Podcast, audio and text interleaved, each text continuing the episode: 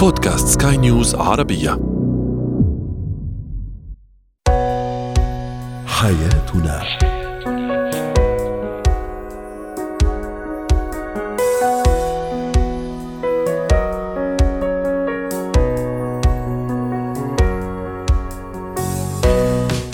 مستمعينا الكرام أهلا بكم معنا إلى حياتنا فضاؤكم اليومي الذي يعنى بشؤون الأسرة وباقي الشؤون الحياتية الأخرى والذي يمكنكم الاستماع إليه عبر منصة سكاي نيوز عربية dot com slash بودكاست وباقي منصات سكاي نيوز عربية الأخرى. شاركونا عبر رقم الواتساب 00971 561 88 622 معي أنا ابتسام العكريمي.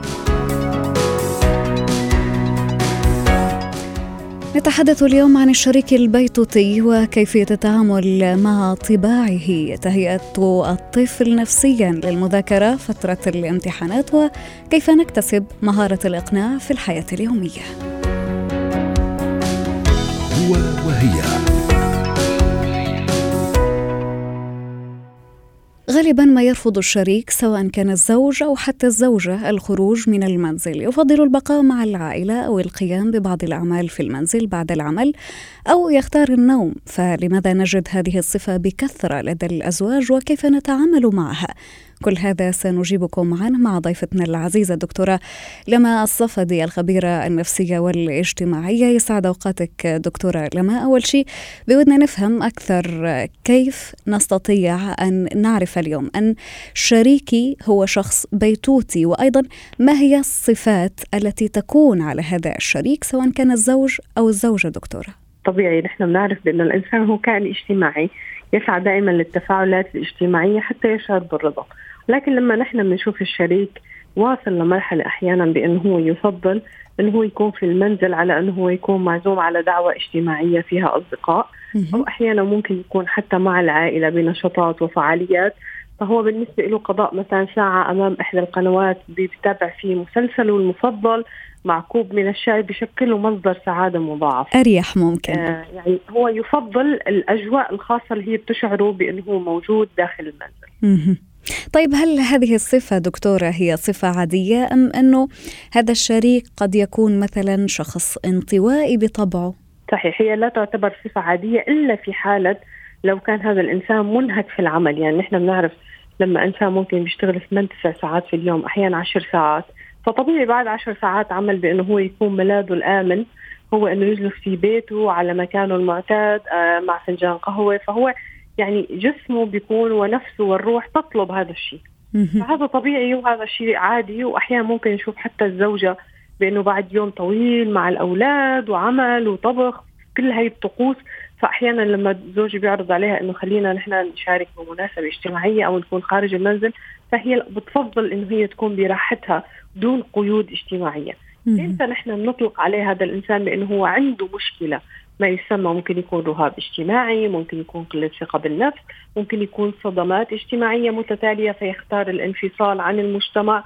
لما هذا الإنسان بيكون هو عنده يوم طويل مثل يوم العطلة مثلا هو نايم ساعات كافية آه، طعامه ممتاز فبالتالي هو عنده وقت فراغ طويل وهذا الوقت هو يعني يقضيه بأشياء غير مفيدة وغير ممتعة وبنفس الوقت يفضل عدم خروجه خارج المنزل. فهون نحن بنعرف إنه هذا الشخص فعلا هو يعاني من مشكلة إما صدمة اجتماعية من الأصدقاء أو المواقف فيختار الانسحاب أو هو شخص منذ البداية بيعاني من حالة رهاب اجتماعي. دائما إحساسه بالأمان. نحن بنعرف كل إنسان في عنده ما يسمى منطقة الراحة comfort zone فهو نعم. بالتالي له بالنسبة له هي المنطقة هي المنزل. تشعره بإنه هو مسيطر هو بمكان آمن. أي حدث اجتماعي إن كان زفاف أو حتى الأخذ بالعزاء أو حتى مناسبات اجتماعية أعياد ميلاد بتسبب له هلع. قلق وبيكون شخص غير مستقر نفسيا ولا يشعر بالأمان. جميل جدا، طيب هنا كيف أتعامل أنا مع شريكي البيتوتي في حال مثلا واجهت هذه المشكلة معه ورفض الخروج إلى الكثير من الأماكن الترفيهية في أكثر من مناسبة أيضا دكتورة. صحيح، أنا أكثر حالة بشوف واصلة مرحله المشاكل. على أرض الواقع لما هذا الشريك البيتوتي يكون قد اختار شريك نقيضه تماما. يعني تكون الزوجة لديها طاقة وحركة وتفاعلات اجتماعية أو العكس الزوج يكون لديه تفاعلات عائلية واجتماعية فهون تحدث المشكلة. يعني الطامة الكبرى تحدث لأنه بيكون النقيض فالخيارات بتكون أصعب. إما بياخذوا قرار بالانفصال اجتماعيا يعني أنت إلك حياتك وأنا إلي حياتي. هل هذا أمر صحي يا دكتورة؟ أكيد لا. هو بداية للانفصال العاطفي لاحقا لأنه أنت بتعرفي نحن لما نتواجد أمام المجتمع والأصدقاء والعائلة لوحدنا هذا الشيء بيخليني أنا أتعود على وجودي بأني موجود لوحدي. التفاعلات الاجتماعية والمشاركات الاجتماعية هي ليست فقط واجب ورفع عتب هي عبارة عن تفاعل مع الشريك يعني أنا سعيدة مثلا حتى الزوجة يعني أحكي دائما قصص واقعية من خبرتي على أرض الواقع الزوجات بيقولوا بأنه أنا طيب لما برتدي ملابس جميلة وأنا بكون مثلا رايحة لمناسبة أنا بتمنى وجود زوجي جنبي اللي هو بحسسني بأنه بالثقة بحسسني بأنه هو سعيد بوجودي ولكن وجودي دائما أنا لوحدي بالمناسبات بعد فترة ممكن أمل. وممكن أيضا إنه يتشارك معها اللحظات الجميلة والمواضيع الشيقة. طيب هنا دكتورة كيف أستطيع مثلا إني أغير من طبع هذا الشريك؟ وهل من الممكن أصلا إنه نحاول نغير من طبعه؟ هي الفكرة بإنه اولا لازم أنا دائما مثل ما نحن بنصبح كلمة حل يعني أنا أبحث عن الأسباب. هل شريكي عنده قلة ثقة بالنفس؟ نعم. فأنا بصير بأبسط بختار مناسبة اجتماعية هو يرضى يكون فيها مثلا بين أهله بين أهلي بين صديقين هو بحبهم. خلال هاي المناسبة بسعى إني أرفع له ثقته بنفسه، برفع استحقاقه الذاتي، بتحدث عن أشياء جميلة هو بيسويها، بتكون الجلسة كلها محورها هو، فبالتالي يشعر بالرضا عند العودة للمنزل، ولا تكون ثقيلة الظل عليه. بعد هاي التجربة بطورها لمناسبة أكبر، ولكن بعطيه خيار بأنه نحن رح نروح للمناسبة ولكن عندك الخيار الانسحاب بأي وقت ولن أزعل ولن أضغط عليك. فحتى لو حضر ربع ساعة أنا بكون سعيدة بهذا الوقت وبثني عليه. يعني أنا رح دربه مثل ما نحن بندرب أطفالنا على التفاعل الاجتماعي مع الآخرين نفس الفكرة. يعني ابتدي معه خلينا نسميها خطوة خطوة خطوة. يعني ناخذه شوي شوي إنه نروح نطلع.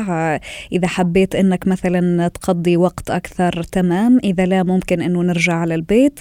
وإذا هو مثلا حب الموضوع وتفاعل معه ممكن إنه يكون طريق للتقدم في تغيير هذا الطبع دكتورة. فعلا هذا هو الأسلوب الأمثل.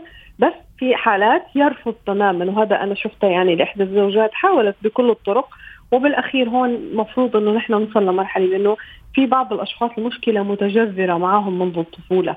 فما بتنحل بموقف أو اثنين أو ثلاثة. وهنا كيف كيف نتعامل مع هذا الأمر أيضا أو مع هذه المشكلة؟ دكتورة إذا كان مثلا الشريك رفض إنه يحاول آه، يعمل خطوة للتغيير هنا كيف آه، يتطلب منا الأمر أن نتصرف؟ هل مثلا نصبر على هذا الشريك نتحاور معه نحكي معه نعطيه فرصة؟ أم إنه هناك يعني نصائح أخرى تنصحون بها أنتم الخبراء النفسيين والاجتماعيين؟ أنا هاي الحالة مرت علي وأنا نصحت بفكرة. إنه نحن نبتدي معه. إذا كانت مشكلته بأنه البيت هي منطقة الراحة والأمان لا يستطيع الخروج منها. فأنا بأول فترة بجلب المناسبات الاجتماعية لتكون موجودة في هذا المكان الموجود فيه. يعني مثلا عيد ميلاد في العائلة لابن أختي أو لأي إنسان فأنا بطلب منهم خلينا نسويه في البيت. فهو بيكون بدأ يتفاعل اجتماعيا سعيد بالفكرة ولكنه مو مو يعني هي نحن موجودين في المنزل فهو بمملكته بالصالون بالمكان اللي هو بيشعر فيه بالأمان. وأتت بثمارة لأنه هو ما يعني ما انزعج وكمان كان اعطيناه الخيار بأنه بأي لحظة حابب تنسحب من المكان حتى لو داخل المنزل لغرفتك فأنت كمان لديك الخيار. يعني هي الفكرة تدريبية. إذا فشلنا خارج المنزل فأنا بستحدث بعد المناسبات سهرات عزائم بسيطة. لاشخاص هو بحبهم داخل المنزل حتى يشعر هو بمعنى التفاعل الاجتماعي بمعنى الرضا. وبعدها بنتطور لمرحلة بأنه هو ممكن يكون خارج المنزل لوقت بسيط. لو فشلت وخلصت كل الاحتمالات أنا بعرف إحدى الحالات بانه زوجها قال لها مستحيل أنا كتابي قهوتي هي يعني عالمي ورفضت هذا الشيء فكانت نعم. النهاية بالخيار بأنه كل إنسان هو يعني للأسف يلتزم بالطريقة اللي هو يختارها في الحياة خصوصا إنه هو ممكن يكون غير معترض على إنه هي تشارك بالمناسبات الاجتماعيه. وفي بعض الأحيان أيضا دكتورة يعني بعيدا عن الشخصية البيتوتية أيضا يكون الجلوس بالبيت هو خير خيار، شكرا لك يا دكتورة على كل هذه النصائح الثمينة، دكتورة لما الصفدي الخبيرة النفسية والاجتماعية ويعطيك ألف عافية. زينة الحياة فترة الامتحانات. هذه الفترة تعد من أهم وأدق الفترات التي يمر بها الطفل وأيضا الوالدان سواء تحدثنا عن الأم التي دائما ما تضوج وتكون أكثر تدقيق مع الطفل في لبسه في آه، طريقة النظام الغذاء اللي ممكن أنه ياخذه الطفل في فترة الامتحانات أو حتى الأب اللي ممكن أنه يكون حريص على توقيت ابنه وأيضا على كيفية المذاكرة الخاصة بهذا الطفل وذلك نظرا لحالة التوتر والترقب والحرص التي تكون عليها الأسرة بأكملها لتهيئة الطفل نفسيا وفكريا لفترة الامتحانات والمذاكرة. طرحنا سؤالنا التفاعلي مستمعينا الكرام كيف تهيئ طفلك نفسيا للمذاكرة فترة الامتحانات. ورحبوا معي بالأستاذة هبة شركس الخبيرة التربوية. يسعد أوقاتك أستاذة هبة. إذا هذا هو سؤالنا التفاعلي وتعليقات كثيرة. وصلتنا على منصات سكاي نيوز عربية. تعليق يقول لازم نحرص على أنه يفهم أهمية التعليم وهيك هو حيكون عنده حافز للمذاكرة. تعليق آخر يقول السهر عدو الطفل وخاصة أثناء فترة الامتحانات وتعليق يقول أنا بوعده أنه إذا جاب نتائج منيحة يأخذ الشيء يلي بيحبه. أهلا وسهلا بك مرة ثانية أستاذة هبة معنا فترة الامتحانات فترة دقيقة جدا بالنسبة للطفل والأهل كذلك. فكيف نتعامل مع الطفل خلال هذه الفترة؟ هو طبعا الامتحانات بتختلف من طفل للآخر حسب طبيعة شخصيته، يعني في بعض الأطفال هم بياخدوا الامتحانات بمنتهى البساطة واحيانا اللامبالاه، يعني بيكون الطفل ولا في دماغه أصلا إن هو عنده امتحانات ولا أي حاجة والأسرة هي المتوترة وهو قاعد ما كان الكلام ده ما يخصوش. وفي أطفال هم بيتوتروا للامتحانات وبيحبوا إن هم يستعدوا واحيانا ممكن يرتبكوا ممكن التوتر بتاعهم ده يزيد ويعمل معاه فوميتنج أو ترجيع أو يعمل ألم في البطن أو يبقى الطفل عنده أرق ممكن ده حتى يمنعه من إن هو يذاكر أو يحصل في الفترة دي من كتر ما هو متوتر. وفي أطفال بتاخد الموضوع بتاع المذاكرة ده بشكل آه، يعني عملي إلى حد ما ممكن يكون عندهم التوتر الإيجابي اللي ما يرهقهمش بس يخليهم يحفزهم في وقت المذاكرة، فاحنا مهم إن إحنا نفهم طبيعة تفاعل أبنائنا مع المذاكرة لأن كل واحد غير الثاني. أنا كأم كان اولادي وقت المذاكرة بيبقوا مختلفين تماما. في حد بيحتاج إن أنا أحسسه إن أنت داخل على امتحانات وإن دي مرحلة مهمة وإن أنت لازم يبقى لك تحضيرات معينة وتعمل جدول ونبدأ نقسم المواد ونذاكر ولازم ما نذاكرش بس ليلة الامتحان نقسم المنهج علشان تيجي ليلة الامتحان تكون مرتاح. يعني نساعده على تنظيم برنامج المذاكرة. بالظبط لو كان هو غير منظم. في حد المتوتر ده مهم إن أنا أهديه وأطمنه وأقول له أنت طول الوقت بتذاكر وأنت عندك حصيلة كويسة وأنت دايما مجتهد وأنت مريت بامتحانات قبل كده ودايما كنت بتبقى متوتر بس النتيجة كانت بتبقى في النهاية أوكي فمش لازم إن أنت تتوتر كل التوتر ده. فعلى حسب ابني بيتفاعل إزاي مع الامتحانات هبدأ أنا أهيئه نفسيا للامتحانات. ده بالنسبة لطبيعة الشخصية. لكن في حاجات عامة المفروض إن آه، آه، ايا كان طبيعة تفاعل ابني مع الامتحانات أكون واخداها في اعتباري. زي إن جو البيت يكون هادي. يعني أحيانا في أسر بيكون عندها علاقات اجتماعية وتواصل اجتماعي حتى في أيام الامتحانات ما بتحاولش إن هي تقلله شوية أو تعمل كنترول عليه شوية. وهذا الأمر يؤثر على الطفل أستاذة هبة. طبعا هو محتاج يحس إن في يعني في احترام لإن هو عنده مذاكرة والبيت فيه أجواء هادية والأب والأم متواجدين إلى حد ما في داخل البيت. يعني برضو أحيانا بننشغل بالعمل وحتى في أوقات الامتحانات ما بنديش لنفسنا فرصة إن إحنا نرجع يوم بدري إن إحنا نسألهم إيه المواد اللي محتاجين نساعدكم فيها عشان نكون متواجدين مثلا قبلها أو ننظم جدول المساعدة بتاعنا مع جدول أعمالنا. فمهم إن إحنا برضو ننظم أوقاتنا وإن جو البيت يكون هادي إن إحنا نبدأ نتفاعل مع الأطفال كل واحد هينظم جدوله إزاي؟ إنه ما يسهرش بالليل آه إزاي يخلص الحاجات اللي وراه ويبقى مطمن؟ لو هو ما عندوش خبرة أو مش بيعرف يذاكر كويس ممكن اطمنه لو ابني من النوع اللي بيحتاج حد يذاكر معاه فممكن أشوف مين من أصدقائه هيذاكر معاه وهيئ الأجواء دي. لو كان مثلا بيحتاج لمساعده من مدرس أو مساعدة خارجية. والمذاكرة عذرا على المقاطعة أستاذة هبة المذاكرة الجماعية يعني مثلا إنه طفل اليوم حب إنه يذاكر رفقة رفيق أو صديق أو صديقة آه، أو أكثر حتى في في البيت. هل هذا الموضوع ممكن إنه يساعده؟ لأنه البعض مثلا قد يشوف لهذا الموضوع إنه حيعطل الطفل وقد آه، يخلي تركيز التلاميذ أو الطلبة مثلا يروح لمواضيع ثانية ويتلهى هذا الطفل أو الابن عن موضوع المذاكرة والاستعداد للامتحانات. هنا ما رأيك بهذا الموضوع؟ فخلينا نتفق على قاعدة. اللي عايز يضيع وقت هيضيع وقت وهو قاعد لوحده هيضيع وقت وهو مع أصحابه. بس هو في أطفال آه، بيكونوا ما بيعرفوش يذاكروا لوحدهم وبيبقوا محتاجين صحبة. بيسمعوا لبعض بي بيلعبوا لعبة مع بعض عشان يوصلوا المعلومة. في حد بيشرح وحد تاني بيسمع فاللي بيشرح بيستفيد واللي بيسمع بيستفيد. ودول هم ال ال ال الأولاد اللي طبيعي شخصيتهم اجتماعية. وما بيحبوش العمل الفردي وبيحبوا العمل الجماعي بينجحوا في المشروعات اللي بيكون فيها عمل جماعي. وبعض الأطفال بيبقوا introvert أو إن هم متخصصين بيحب يقعد لوحده ما بيعرفش يركز في وسط مجموعة. فمهم إن إحنا نكون اختبرنا طبيعة شخصية أبنائنا من قبل فترة الامتحانات. أنا مش جاية أكتشف النهارده وهو بكرة الصبح عنده امتحان. فلو أنا عارفة طبيعة شخصية ابني هبقى بساعده بالطريقة اللي تناسبه. لو هو متوتر هبقى بهديه. لو هو لا مبالي هحفز عنده الدافعية. لو هو بيحب يذاكر في وسط أصدقاء هختار أصدقاء يكونوا مش بيضيعوا الوقت علشان يقدر يذاكر في وسطهم. لو هو بيحب يذاكر لوحده هوفر له مكان لأن أحيانا حتى اللي بيحبوا يذاكروا لوحدهم لو عندي مثلا أكتر من طفل بيذاكروا وكلهم بيجمعوا مثلا على طاولة الطعام وبيقعدوا يذاكروا مع بعض ممكن ده يكون بيشتته. هو محتاج مكان لوحده منفصل.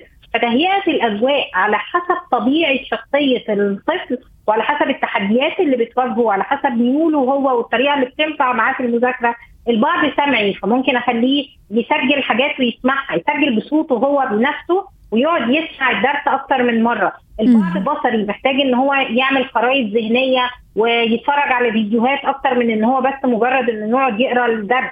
يكتب على الورق. يعني كل كل طفل على حسب ما يرتاح هو أو الطريقة اللي بيرتاح فيها في المذاكرة. طيب أستاذة هبة فقط علشان نختم بهذا الموضوع لو سمحتي في أقل من دقيقة علشان الوقت بيدهمنا. هل موضوع التحفيز اليوم أمر صحي للطفل علشان يذاكر وينجح في امتحاناته؟ طبيعي إن أي إنسان مننا محتاج للتحفيز ومحتاج للتشجيع. إن أنت مثلا إنجز علشان تقضي أجازة لطيفة علشان ما يكونش عندك أي صعوبات في الأجازة عشان السنة الجاية تكون أفضل. ممكن طبعا آه، إن أنا أكافئه لو نجح بهدية كويسة بس طبعا ما يكونش الموضوع آه، مبالغ فيه, فيه. آه يعني ما يبقاش الموضوع مبالغ فيه وما يبقاش لو ذاكر هياخد الجايزة ولو نجح هياخد جايزة ثانية ولو عمل يعني ما يبقاش فيه آه، حاجة كبيرة. بس إن أنا بحفزه وبحتفل معاه وبشجعه إن هو آه، ياخد خطوات. نعم. بعض ال ال الأطفال بيكون محتاجين نقسم لهم المنهج لقطع صغيرة آه، وأتابعه على مدار الساعة يعني كل شوية أتابعه والبعض هو بيقدر يمانج وقته بشكل منظم لوحده. تمام. شكرا لك يا أستاذة هبة شركس الخبيرة التربوية على كل هذه النصائح والمعلومات التي تهم كيفية تهيئة الطفل نفسيا للمذاكرات أثناء فترة الامتحانات. ويعطيك ألف عافية. مهارات الحياة.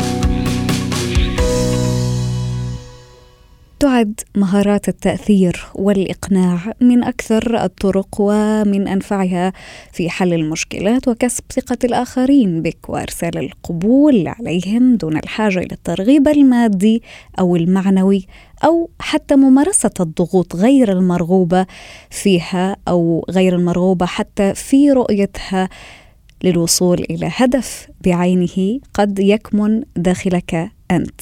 للحديث أكثر عن هذه المهارة مهارة التأثير. مستمعينا الكرام سنستقبل الآن ضيفتنا العزيزة أستاذة لانا قاعاتي مدربة مهارات الحياة. يسعد يومك أستاذة لانا. كيف أستطيع أن أكون مقنعا وكيف أكتسب هذه المهارة؟ أساس الإقناع ببلش بالمصداقية. مهم جدا أنه نبني كل الحوار بأساس صلب صحيح لأنه إذا كان في خلل بالمعلومات وبمصداقيتنا فورا تنهار آه، كل محاولاتنا للإقناع.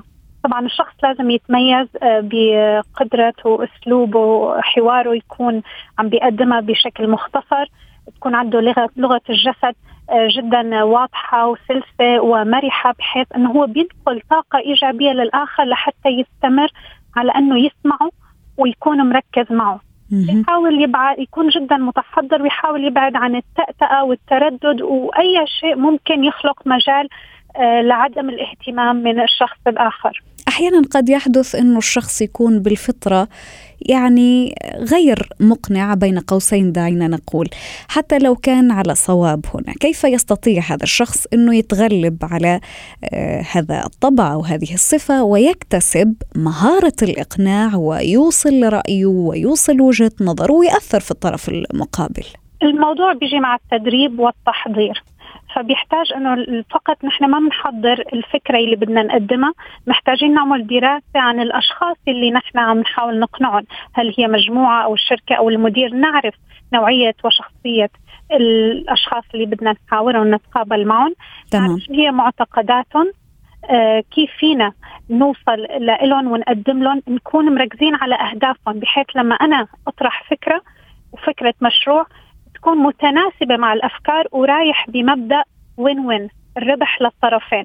لما بقدم أفكار متجانسة ومتسلسلة مع أهداف الآخر حيكون الآخر أكثر على استعداد ليسمعني. طيب الطرق التي تؤدي إلى إقناع الطرف المقابل ما هي؟ يعني نحن نسمع كثيرا أن هناك طرق معينة للإقناع والتأثير في الآخر وفي الأشخاص الذين تود أنك تنقل لهم هذه الفكرة، ما هي هذه الطرق؟ من منذ قليل كنت تفضلت بالحديث أستاذة لنا عن لغة الجسد، هل هذا الأمر يدخل أيضا في صلب طرق طرق الإقناع؟ طبعا لأنه من طرق الإقناع إنك أنت تحاكي الآخر تحاكي وجدان الآخر وذات الآخر فهي فيك تقولي عليها من وسائل الإقناع بالحب. فلغة الجسد جدا بتأثر يعني إذا أنت ذهبتي إلى شخص كنت جدا مبتسمة ومتفائلة ومتحمسة فورا بيتحمس معك. فالسعادة معدية وبالمقابل إذا كنت عم تحاول تقنعه بامر آه، لربما يحتاج بعض من التبرع أو التطوع. الزعل الحزن إظهار هي المشاعر بتخليه أكثر يتفاعل آه، معك بهذا الموضوع. فأكيد لغة الجسد تلعب دور جدا مهم. هي طريقة الحب. الطريقة الثانية أو من الطرق المعروفة أنه نحن نحاول نقدم دليل مجتمعي أو ما يسمى بالعامية سياسة القطيع. فلما نكون بشركة ونتوجه إلى الإدارة. بنحاول نعمل بحث عن الشركات الأخرى يلي آه، من نفس المجال وشو عم يعملوا. إذا عم بيعملوا مبادرة معينة أو عم بيتبعوا سياسة عامة جميعهم فبحاول أقدم هي كنوع من الدليل والبرهان للإدارة. آه، مثل بالعلاقات العامة. آه، إذا الكل رايح على مكان جديد مطعم جديد أنا بشجع صديقتي بقول لها الكل عم بيروح على هذا المطعم تعالي نروح. هي تعتبر نوع من نوع الأساليب اللي هي سياسه القطيع البعض بيلقي عليها نعم. نعم. واضح. كمان طريقة التميز إنك أنت تبحثي عن الشيء اللي هو جدا مميز وخاص نعم. بالخدمة المقدمة أو بالشخص وتسلطي الضوء عليه بحيث أنا إذا بدي أقنعك بهالفكرة وأقول أنه أنت لو قدمتي برنامج عن فكرة معينة حتتميزي لأنك الوحيدة في هذا المجال. نعم. الجميع سيتابعك. تمام. هون ركزت على التميز. تمام. شكرا لك يا أستاذة لنا قاعاتي مدربة مهارات الحياة على كل هذه النصائح الثمينة. يعطيك ألف عافية.